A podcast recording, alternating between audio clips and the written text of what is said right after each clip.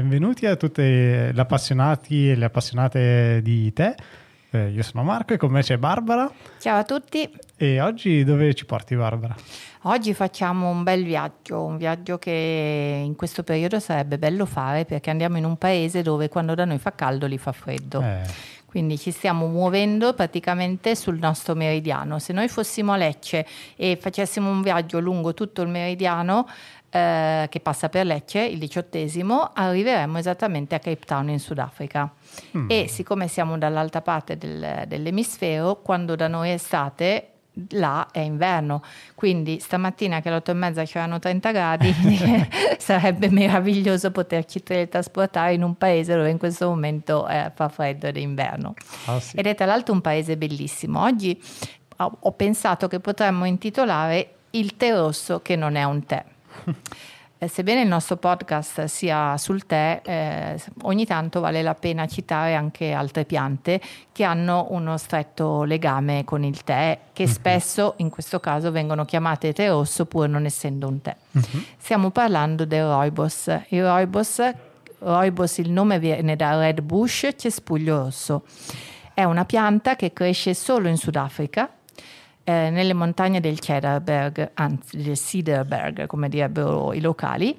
Stiamo praticamente guardando la punta meridionale dell'Africa, partiamo da Cape Town, ci muoviamo circa 200 km a nord-ovest e arriviamo in questa zona che è una zona molto arida alle pendici di questa catena montuosa che parte praticamente dalla zona in cui inizia la coltivazione del, del rooibos. Mm-hmm.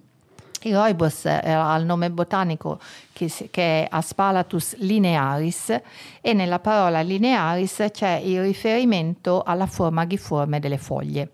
Quindi stiamo parlando di una pianta che in realtà è un cespuglio e che ha delle foglie aghiformi e quindi non ha niente a che vedere con la Camellia sinensis. Certo. Qualcosa a che vedere in realtà ce l'ha, nel senso che quando noi lo prepariamo e lo versiamo in tazza, allora si prepara per infusione come il tè.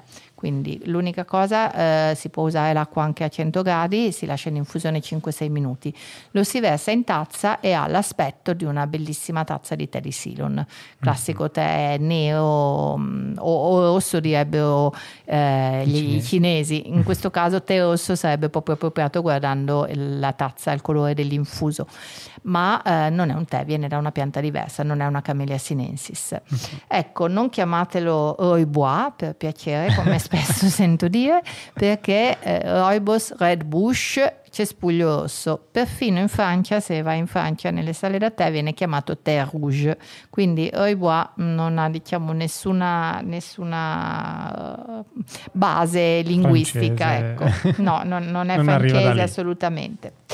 Eh, è una pianta endemica, quindi si trova solo in questa, in questa zona. Tra l'altro negli ultimi 10-15 anni è diventata piuttosto famosa anche qui da noi, mentre prima lo era molto meno. Lo era già in molti paesi d'Europa, poi vedremo un po' come, quali sono i paesi in cui viene importato. E, mh, quali, quali benefici ha rispetto al tè, rispetto alla Camellia sinensis? Ha il beneficio principale di essere totalmente naturalmente privo di caffeina, uh-huh. quindi è una buona buonissima proposta per chi vuole bere una bevanda buona priva di caffeina che abbia comunque eh, un um, certo livello di antiossidanti, quindi in, insieme con il tè diciamo ha in comune il fatto di avere una parte di polifenoli uh-huh. eh, ed è sicuramente meglio bere un, un buon rooibos che un cattivo tè deteinato. Certo. Quindi eh, in questo caso può essere bevuto da tutti, mh, mm, sia bimbi, anzi nei paesi nel nord Europa viene dato ai bambini già molto piccoli come da noi si dà la camomilla, uh-huh. quindi è proprio la bevanda perfetta. E beh, appunto non avendo questo apporto di, ca- di caffeina ma al tempo stesso avendo mh, mm, altre sostanze molto simili al tè, appunto, ed essendo comunque piacevole, cioè, ma, ha un aroma comunque abbastanza so, particolare, può piacere, non sì, piacere, sì, allora, sicuramente non, lo confrontiamo come aspetto eh, con una tazza di tè di Ceylon, come gusto sicuramente no, sì, perché discosta. ha delle note eh, un ma allora, intanto bisogna dire il Roibos classico, quando si, si chiama Roibos senza niente vicino, diciamo, eh, si tratta del Roibos cosiddetto rosso, quindi eh, quello in cui le foglie sono state fatte fermentare, poi vedremo il processo di lavorazione. Okay. In realtà sul mercato esiste anche il Roibos verde, che è un po' come il tè, è meno lavorato rispetto al, al Roibos rosso. E, mh, mm, I due prodotti hanno un sapore e un aspetto molto diverso. Il mm-hmm. Roibos verde un, è un po' più chiaro, non assomiglia esattamente a un tè verde perché ha delle note più aranciate, sembra quasi un Darjeeling di primavera come colore ehm, ed è un po' più dolce rispetto al Roibos classico con delle note naturalmente più fruttate, mentre il Roibos rosso sicuramente ha delle note più asciutte e più legnose. E entrambi sono privi di caffeina e il primo diciamo rimane un po' più dolce, un po' più delicato, quindi anche per chi ama i sapori un po' più delicati. Uh-huh. Eh, ovviamente esistono poi infusi a base di rooibos, per cui al, rooibos si possono aggiungere fiori, frutti, spezie, un po' come, come nel caso del tè, quindi possiamo trovare rooibos, il chai rouge che è un rooibos magari con le spezie in inverno in realtà possiamo anche aggiungere noi, ad esempio, della frutta fresca. Adesso siamo in piena estate e abbiamo ancora tantissimi frutti buoni. Possiamo fare un rooibos preparandolo freddo uh-huh. e eh, fare una specie di sangria con dentro la frutta fresca. Diventa molto, molto dissetante, anche aggiungendo la menta. Quindi sta bene con la menta, sta bene con le spezie, sta molto bene con lo zenzero. Quindi possiamo anche un po', diciamo, eh, cambiarlo rispetto alla sua veste naturale. Uh-huh. Allora, il rooibos quindi è endemico di questa zona, montagne del Cederberg, e in questa zona si è adattata a vivere in una regione molto arida, dove ci sono estati molto calde e inverni un pochino più freschi e umidi. Il terreno ha molte formazioni rocciose di arenaria e le radici della pianta si estendono per un paio di metri nel terreno fino a raggiungere l'acqua, in modo da poter sopravvivere soprattutto nel periodo più asciutto quindi la, la, le piante hanno sempre una grande capacità di adattamento. Mm-hmm. Dal punto di vista diciamo, di quello che vediamo nella parte esterna è un arbusto che ha uno stelo iniziale molto vicino al terreno e da lì si dipartono dei lunghi rami, diventa un arbusto che se viene lasciato crescere può raggiungere anche il metro e mezzo di altezza. Vabbè. Eh, la vita media della pianta è di 6 anni e mm, normalmente eh, su, la sua vita viene, eh, diciamo, si sviluppa in questo modo. Allora, inizia eh, a essere seminata nel eh, periodo di febbraio-marzo, quando è la fine dell'estate. Quindi vengono messi questi piccoli semi nel terreno in modo che poi mh, generino queste nuove piantine eh, bagnate tanto nel frattempo, perché quando sono piccolini i semi hanno bisogno di tanta acqua per poter germinare e ehm, le nuove piantine sono pronte circa tra giugno e agosto, quindi quando è il periodo proprio dell'inverno. Le piantine hanno un'altezza a quel punto di circa 10-15 cm e vengono trapiantate nella piantagione, quindi un po' come succede con il tè, no? c'è la nursery dove ci sono le piccole piantine, quando sono un po' mhm. più grandi vengono portate in piantagioni. La, la, pianta viene curata per circa 18 mesi e eh, il primo raccolto avviene tra gennaio e aprile si tagliano in quel periodo i rami lasciando circa il 30-40 cm dallo stelo iniziale, quindi quando si vede la pianta potata in realtà si vedono piante che hanno il tronco e circa 30-40 cm di rami e ancora oggi si tagliano a mano perché avendo questo cespuglio così proprio che, che si distribuisce in larghezza sono, e, e, sono lasciate anche in modo molto selvatico in realtà, eh, ancora oggi a mano viene raccolto proprio con eh, una falce, vanno a raccogliere questi lunghi rami e li mettono insieme eh, in un fascio in modo poi da poterli trasportare nell'impianto produttivo. I rami una volta che sono legati insieme vengono messi su un camion e vengono eh, portati in fabbrica. In fabbrica hanno una macchina, una volta si faceva a mano, quindi tutto questo processo fino alla fine del 1900, inizio anni XX secolo si faceva a mano, mm. però era un prodotto che già i locali bevevano. E quindi una volta che i rami arrivano in fabbrica passano attraverso questa macchina che li taglia in misura uniforme, quindi diventano tutti degli aghetti di misura uniforme. A questo punto vengono riportati con un camion all'aperto vengono, questo camion li distribuisce sul terreno e mentre li distribuisce sul terreno in modo molto uniforme, in modo che ci siano pochi strati di aghetti ehm, stesi sul terreno, li passa con un getto di vapore e poi passa un secondo macchinario che li bagna appena appena. Perché? Perché il rooibos un processo, eh, ha un processo di fermentazione. Uh-huh. Quindi non è un processo di ossidazione come quello del tè verde e del tè nero, ma un processo di fermentazione che potrebbe essere molto più simile a quello che è il processo del puer. L'unica cosa che dura molto meno, dura circa 12 ore. Uh-huh. Okay. Durante questa fermentazione si sviluppano microorganismi e batteri e eh, qual è l'unico modo poi per bloccare il processo di fermentazione? L'essiccazione. Anche qui la particolarità è che l'essiccazione avviene in modo naturale sotto il sole africano, quindi vengono spostati perché comunque eh, in queste zone dove sono rimasti a fermentare mm, rimane dell'umidità, vengono presi, spostati da una macchina e proprio distribuiti in modo che ci siano pochissimi aghetti sulla, sulla superficie in modo che tutti possano prendere molto bene il sole e eh, vengono lasciate essiccare al caldo sole africano, siamo in estate, in piena estate, quindi il sole è molto caldo e il, il calore li asciuga. Una volta che sono stati fatti asciugare, eh, ovviamente chi gestisce il processo produttivo controlla lo stato degli aghetti, eh, questi vengono riportati su un macchinario e riportati in fabbrica. Uh-huh. In fabbrica sono sottoposti a un meccanismo di sorting, quindi di selezione, per cui viene fatta una cernita per avere dei lotti uniformi di aghetti che siano simili in aspetto, quindi colore, eh, misura e eh, di conseguenza anche poi profilo aromatico. Quindi il processo è molto semplice con alcune fasi estremamente manuali uh-huh. e soprattutto molte fasi eh, legate alla temperatura dell'ambiente, quindi certo. al clima del, del, Sudafrica.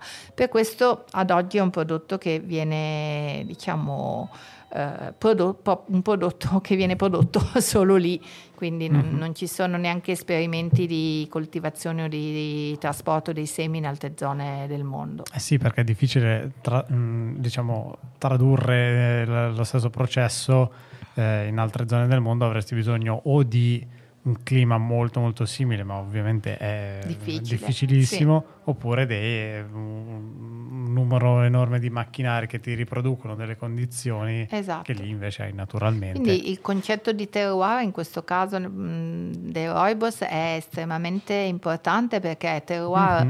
legato alla pianta, quindi alla vita della pianta nel terreno, ma anche terroir inteso ambiente esterno in gran parte del processo produttivo della pianta, quindi mm-hmm. estremamente interessante interessante questo legame. Ah. Quanto, quanto rooibos si produce all'anno? Si producono circa eh, 20.000 tonnellate di rooibos all'anno, quindi non poco, e i paesi principali in cui viene esportato sono Giappone, la Germania, i Paesi Bassi, il Regno Unito e gli Stati Uniti. Quindi ehm, l'Europa sicuramente è uno dei paesi in cui viene importato rooibos. E, Mi stupisce eh, il Giappone. Il Giappone, sì, anche il Giappone. Eh, in realtà è, un paese che apprezza moltissimo il rooibos proprio grazie eh, al suo essere privo di teina. Mm-hmm. Quindi nei Paesi Bassi è proprio una delle prime aree in cui si è sviluppato, beh, i Paesi Bassi hanno uno stretto legame col Sudafrica, perché i boeri, gli afrikaans eh, venivano, venivano, dall'Olanda in realtà, quindi eh, i prodotti del Sudafrica sono molto conosciuti nei Paesi Bassi per motivi, diciamo, storici. La cosa interessante è che esistono addirittura delle realtà di rooibos, c'è un'azienda che si chiama Red Espresso che fa un rooibos che poi viene preparato eh, come con la nostra macchinetta da caffè, quindi uh-huh. viene messo come noi facciamo nel caffè e poi utilizzando una macchina che è esattamente simile alla nostra macchina del caffè viene preparata questa tazzina di, di rooibos rosso. E il rooibos verde eh, ha un processo ovviamente differente, eh, salta il processo di fermentazione per cui fa raccolto, taglio, essiccazione e ehm, cernita.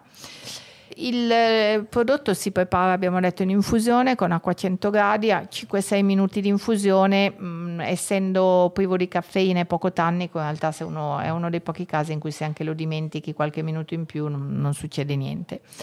Anche con questo prodotto si possono creare delle interessanti ricette, quindi fare ad esempio una gelatina fatta con il rooibos oppure eh, utilizzarlo per fare una panna cotta, una crema pasticcera eh, o anche abbinarlo magari salandolo, speziandolo come liquido per eh, alcuni piatti saporiti anche a base di carne. Uh-huh. Esistono dei libri interi di ricette a base di rooibos, sono però ricette diciamo di gusto un po' più sudafricano, diciamo. Mm, certo. Se abbiamo voglia di fare un viaggio mm, in Sudafrica, Cape Town è un posto bellissimo da vedere. Quindi da lì poi ci vogliono circa un paio d'ore per arrivare nella zona del Cederberg, può essere interessante fare eh, una visita anche lì, oppure può essere interessante muoversi invece che verso nord-ovest, verso est, eh, lungo una, una, zona chiamata Garden Route. Però prima di arrivare alla Garden Route eh, c'è un posto vicino a Cape Town, proprio guardando Cape Town poco sulla, sulla destra, a mezz'ora, tre quarti d'ora di distanza, che è la zona di Stellenbosch a Stellenbosch si producono dei fantastici vini, ah. soprattutto vini rossi ma anche qualche vino bianco. La cosa interessante, allora spero ancora così, io sono andata lì una ventina d'anni fa ma non credo che sia cambiato molto, ehm, queste aziende vinicole sono aperte al pubblico, quindi tu puoi andare ad assaggiare eh, negli orari di apertura i loro prodotti e già di mattina puoi iniziare ad assaggiare i vini. Se hai voglia di fare dei bei giri attraverso le varie aziende vinicole, diciamo che c'è modo di assaggiare tantissimi tipi di vini. I vini del Sudafrica sono interessanti. Qualche mm. anno fa, adesso dopo il Covid, mh, mm, i trasporti sono un po' più complicati, però arrivavano anche fino a noi e mh, mm, quindi magari qualcuno li ha assaggiati. Se no, è un'occasione di viaggio per andare ad assaggiare anche il vino, oltre eh, certo. che i rooibos. Ah, bene, bene, quindi un sacco di cose particolari e insomma un viaggio che sicuramente ha tante tappe curiose. Sì. Da... Beh, poi eh, vicino a Cape Town c'è il punto dove i due oceani si uniscono praticamente, quindi anche lì è una bellissima zona da visitare per il mare. Eh, ci sono delle isolette con tantissime foche dove si vanno anche lì con la barca si può andare a, a visitare queste, queste zone eh, colonizzate da questi mammiferi e non è tantissimo zona, almeno quella lì proprio del, del capo mm, di bagni perché ci sono gli squaletti, infatti ci sono le reti per proteggere e non far arrivare gli squaletti troppo vicino a riva e, e, e non è un mare calmo con eh, spiagge bianche come, come, in zone più a nord, è proprio oceano, quindi comunque è un mare diciamo agitato, però molto bello da vedere. Allora, Oggi abbiamo deciso di fare un viaggio in Sudafrica. Abbiamo visto parlare, visto ancora no, vedrete il video che diciamo abbiamo ascoltato i racconti sulle zone di crescita del rooibos e della sua lavorazione, parliamo di una pianta che eh, cresce lì vicino, quindi siamo già arrivati lì, abbiamo un'altra bella zona da visitare che è la Garden Route. La Garden Route invece che andare verso nord-ovest rispetto a Cape Town andiamo a est, costeggiamo la costa e arriviamo fino a Georgetown. Si chiama Garden Route perché è una zona estremamente verdeggiante ehm, che si trova proprio lungo la costa e che alle spalle ha montagne e eh, deserto del Karoo, quindi è una zona dove in 50 km in auto puoi trovare dei, degli ambienti, dei climi estremamente diversi, ma c'è questa fascia proprio verdeggiantissima che è lungo la costa, è bellissima da anche mh, eh, trascorrere, percorrere in auto perché si vedono dei paesaggi veramente mozzafiato. Mm. In realtà poi da lì si può anche andare un pochino nell'entroterra eh, dove si possono vedere il, diciamo, l'inizio delle zone desertiche che sono interessanti perché ci sono per esempio degli allevamenti di struzzi, eh, quindi insomma sono comunque zone che vale la pena di visitare. Ma noi andiamo in questa zona perché vogliamo conoscere un'altra pianta. Uh-huh. Un'altra pianta che ha uno stretto legame più che col tè, in questo caso con rooibos, perché spesso la si trova diciamo unita, mischiata insieme al rooibos per dargli un sapore un po' più dolce. Stiamo parlando di un arbusto che cresce proprio in questa zona costiera, il nome botanico è Ciclopia, ma il nome comune è Honey Bush. Honey Bush vuol vuol dire cespuglio dolce, cespuglio mielato. Mm-hmm. Eh, il suo nome è dato dal fatto che eh, quando la pianta fiorisce eh, si riempie di tantissimi fiori gialli e eh, se ti avvicini alla pianta senti proprio questo intensissimo profumo dolce che ricorda il miele. E Honeybush, eh, questa, questa, sua dolcezza la, ehm, ce l'ha diciamo, nel momento della fioritura, ma ce l'aveva anche il prodotto eh, finito al termine della lavorazione. Quindi una delle caratteristiche del gusto dell'Honeybush è, è avere questa nota dolce. Quindi spesso viene utilizzato proprio nelle miscele per dare a rooibos o comunque anche ad altre miscele una nota naturalmente dolce senza dover aggiungere vaniglia o altri edulcoranti naturali. Mm-hmm. Quindi in questo viaggio lungo la Garden Route troviamo questo cespuglio, Honey Bush. Il cespuglio fa parte del nome botanico, in realtà è Ciclopia. Eh, Ciclopia sono circa 20 specie e eh, come famiglia è la famiglia delle fabacee, tra l'altro la stessa famiglia a cui appartiene il rooibos, pur essendo poi mh, prodotti molto diversi, quindi a livello okay. di famiglia fanno parte della stessa famiglia. Okay. E è un arbusto che ehm, in realtà ha una lunga storia. Mm, uno dei primi documenti in cui appare risale al 1705 e addirittura nel 1772 un botanico svedese, Thunberg, registrò tra i suoi appunti di aver trovato una, una pianta che lui chiamava Honigtee, perché eh, nella sua lingua, durante uno dei suoi viaggi nel Capo e addirittura abbiamo nel 1830 le prime testimonianze dei coloni che iniziarono a utilizzare questa pianta per scopi medicinali. Uh-huh. Eh, non abbiamo detto che comunque eh, sia Roibos che l'Anibush hanno eh, la possibilità di supportare la nostra salute soprattutto per la parte digestiva, quindi digestiva e anche eh, rilassante. Uh-huh. Quindi possono essere anche delle ottime bevande da bere la sera prima di eh, coricarsi.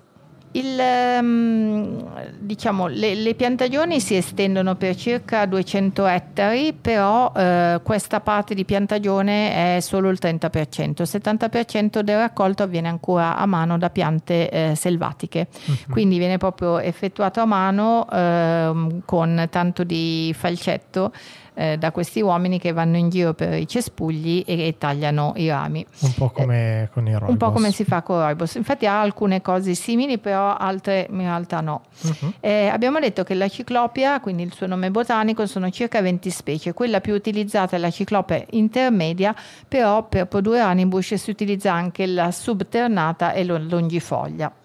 Quando è il periodo del raccolto vengono tagliati i rami con tutto quello che è attaccato, quindi sia le foglie che i rametti che, che, le, che le, tengono unite, vengono poi portate in fasci eh, nell'impianto di lavorazione dove vengono eh, tagliate di nuovo in piccoli pezzettini. La differenza con i Roibos è che le prossime fasi avvengono in fabbrica e non eh, all'aperto, anche perché qua siamo in una zona, abbiamo detto, lussureggiante e più verde, non siamo in una zona desertica col sole caldo come è la zona del, della produzione dei Roibos. Quindi la fase di fermentazione, che è comunque il processo proprio anche dell'anibush, avviene eh, in fabbrica, nelle vasche di fermentazione e ha una durata di circa 60 ore quindi non avviene in modo naturale sotto il sole caldo del, dell'Africa. Eh, dopo le 60 ore le foglie vengono ovviamente essiccate, quindi setacciate e di nuovo classificate eh, in lotti uniformi. Anche nel caso dell'Honeybush abbiamo una versione verde del prodotto che però è veramente poco disponibile su, soprattutto sul mercato europeo, quindi è praticamente la stessa, la stessa versione del rooibos rosso in cui salta la fase di fermentazione. Ogni anno il Sudafrica esporta circa 250 tonnellate di prodotti a base di honeybush perché in realtà è un prodotto che viene utilizzato da solo, però abbiamo detto anche in combinazione con altri uh-huh. e quindi il totale delle esportazioni pre- mm, com- mm, prevede che sia honeybush ma anche utilizzato con altro. Eh, I fiori, abbiamo parlato della fioritura da cui prende il nome, lo diciamo in fondo, per, ma è bellissimo ed è molto più eh, fiorita la pianta dell'anibush rispetto a quella del Ecco, rooibos, se guardiamo il cespuglio, ricorda vagamente una delle nostre ginestre, uh-huh. mentre l'anibush ha una forma comunque a cespuglio, ma molti, molti più fogli, fiori gialli, quelli che danno questo profumo intensissimo che danno nome al prodotto. Noi il nostro viaggio in Sudafrica un po' veloce lo finiamo qua, speriamo di avervi fatto venire voglia di visitare questo paese. Ah, c'è un altro posto dove se, se siete in questa zona dovete assolutamente andare, sulla Table Mountain, eh, sopra le spalle di Cape Town c'è questa montagna che chiamano Table Mountain perché ha diciamo una parte, ehm, la, la, parte finale della montagna sembra quasi una tavola, è proprio piatta uh-huh. e si riesce a, ci si riesce ad arrampicare oppure ad arrivare comunque su con eh, una funivia ed è lo spettacolo da lì, il panorama è veramente senza fiato perché si vede tutto il capo, la, la punta del, dell'Africa ed è veramente meraviglioso. Eh, il Roibos eh, è buonissimo, l'Animbush anche. Eh, assaggiateli, assaggiateli in estate per idratarvi, assaggiateli in inverno eh, magari speziati. O la sera se volete O la sera per rilassarvi esatto. al posto, usandoli come tisana. E, mh, mm, ce ne sono tanti tipi, tanti gusti, non sono tutti uguali. Abbiamo parlato del concetto di grading che è la fa- parte finale di entrambi i prodotti, quindi eh, c'è una classificazione che suddivide per qualità, per tipologia di prodotto. Quindi eh, capita, capita anche a me di assaggiare qualche prodotto che magari non mi piace tanto. Mm-hmm. Personalmente ammetto di aver assaggiato sul mercato qualche Oibos che mi ricordava più una medicina che una cosa buona. Eh sì. Però ecco, com- come tutti i prodotti ce ne sono tanti eh, quindi magari non fermatevi all'assaggio di uno solo, magari poi decidete che non vi piace proprio, però ecco, eh, potrebbe essere che sia diverso. Ricordiamo un attimo eh, i sapori di questi tre prodotti di cui uh-huh. abbiamo parlato oggi in Sudafrica. Sì, anche perché sono molto, molto diversi. Esatto, l'aspetto può sembrare simile, ma il sapore in realtà è molto diverso. Allora, partiamo da Roibos. Allora, Roibos verde ha un colore più chiaro, una nota sicuramente più dolce e eh, una nota legnosa, ma più di legno fresco, quasi un po' balsamica eh, con anche una nota naturalmente fruttata. Sì, il... un po' anche agrumata, nel esatto. senso un po' quel profilo lì. Mm-hmm. Mentre Roibos rosso ha sicuramente una nota marcatamente più legnosa, quindi, però mh, mm, non essendo tannico non ha astringenza, quindi rimane comunque con un finale molto morbido e Honeybush invece ha una nota più dolce sicuramente, comunque un filo legnoso perché la parte dell'essiccazione eh, gli conferisce questa nota che ricorda un po' la tostatura, però ha anche una nota iniziale floreale che è estremamente interessante e lo rende unico rispetto a Roibos. Sì. E, um, vi suggerisco caldamente di guardare i video che pubblicheremo perché um, vi fanno fare un viaggio non solo con l'immaginazione ma anche con il supporto visivo in questi paesi e nelle piantagioni di questi prodotti. Da lì in poi quando si parlerà di tè rosso non potrete mai più sbagliarvi. tè rosso può essere uno, il tè rosso cinese Hongcha, quindi nel mondo del esatto. tè quello è il vero tè rosso. Due, il Roibos, eh, tè rouge qualche volta tè rosso viene anche indicato il carcadè, che è il fiore dell'ibisco sabdarifa, quindi un mhm. fiore che non c'entra niente con le piante di cui abbiamo parlato finora ehm, ai tempi delle colonie italiane eh, i nostri nonni parlavano del tè rosso dell'Abissinia perché mm. veniva importato dalla zona del Nord Africa delle colonie. Eh, rosso in questo caso è un rosso più cardinale, mm-hmm. il sapore è diversissimo, una nota acidula, molto dissetante e rinfrescante, però ecco stiamo parlando di un fiore eh, e niente a che vedere con i nostri arbusti di oggi né tantomeno con la Camellia sinensis. Certo. Sì, infatti appunto oggi abbiamo fatto questo uh, viaggio un po' particolare appunto perché no, non è eh, puramente te, ma è comunque appunto una, qualcosa che comunque si può trovare e gustare eh, ugualmente. È, è, appunto particolare, a volte viene confuso appunto con, con i tè rossi, eh, appunto viene chiamato tè rosso magari erroneamente però ecco, non è un tema ugualmente valido, ugualmente... Sì. Mh, Pensavamo fosse comunque interessante scoprire di che pianta si tratta e saperne anche qualcosa di più, insomma. Certo. Comunque gravita nel, molto vicino al mondo del tè, quindi eh, sì, sì. meritava un po' di spazio. Assolutamente. Grazie Marco per questo viaggio. Grazie a te Barbara. E grazie a chi ha voglia di ascoltarci. Certo. Mandateci commenti e desideri dei posti che volete visitare. Assolutamente. Grazie ancora. ciao. ciao. ciao.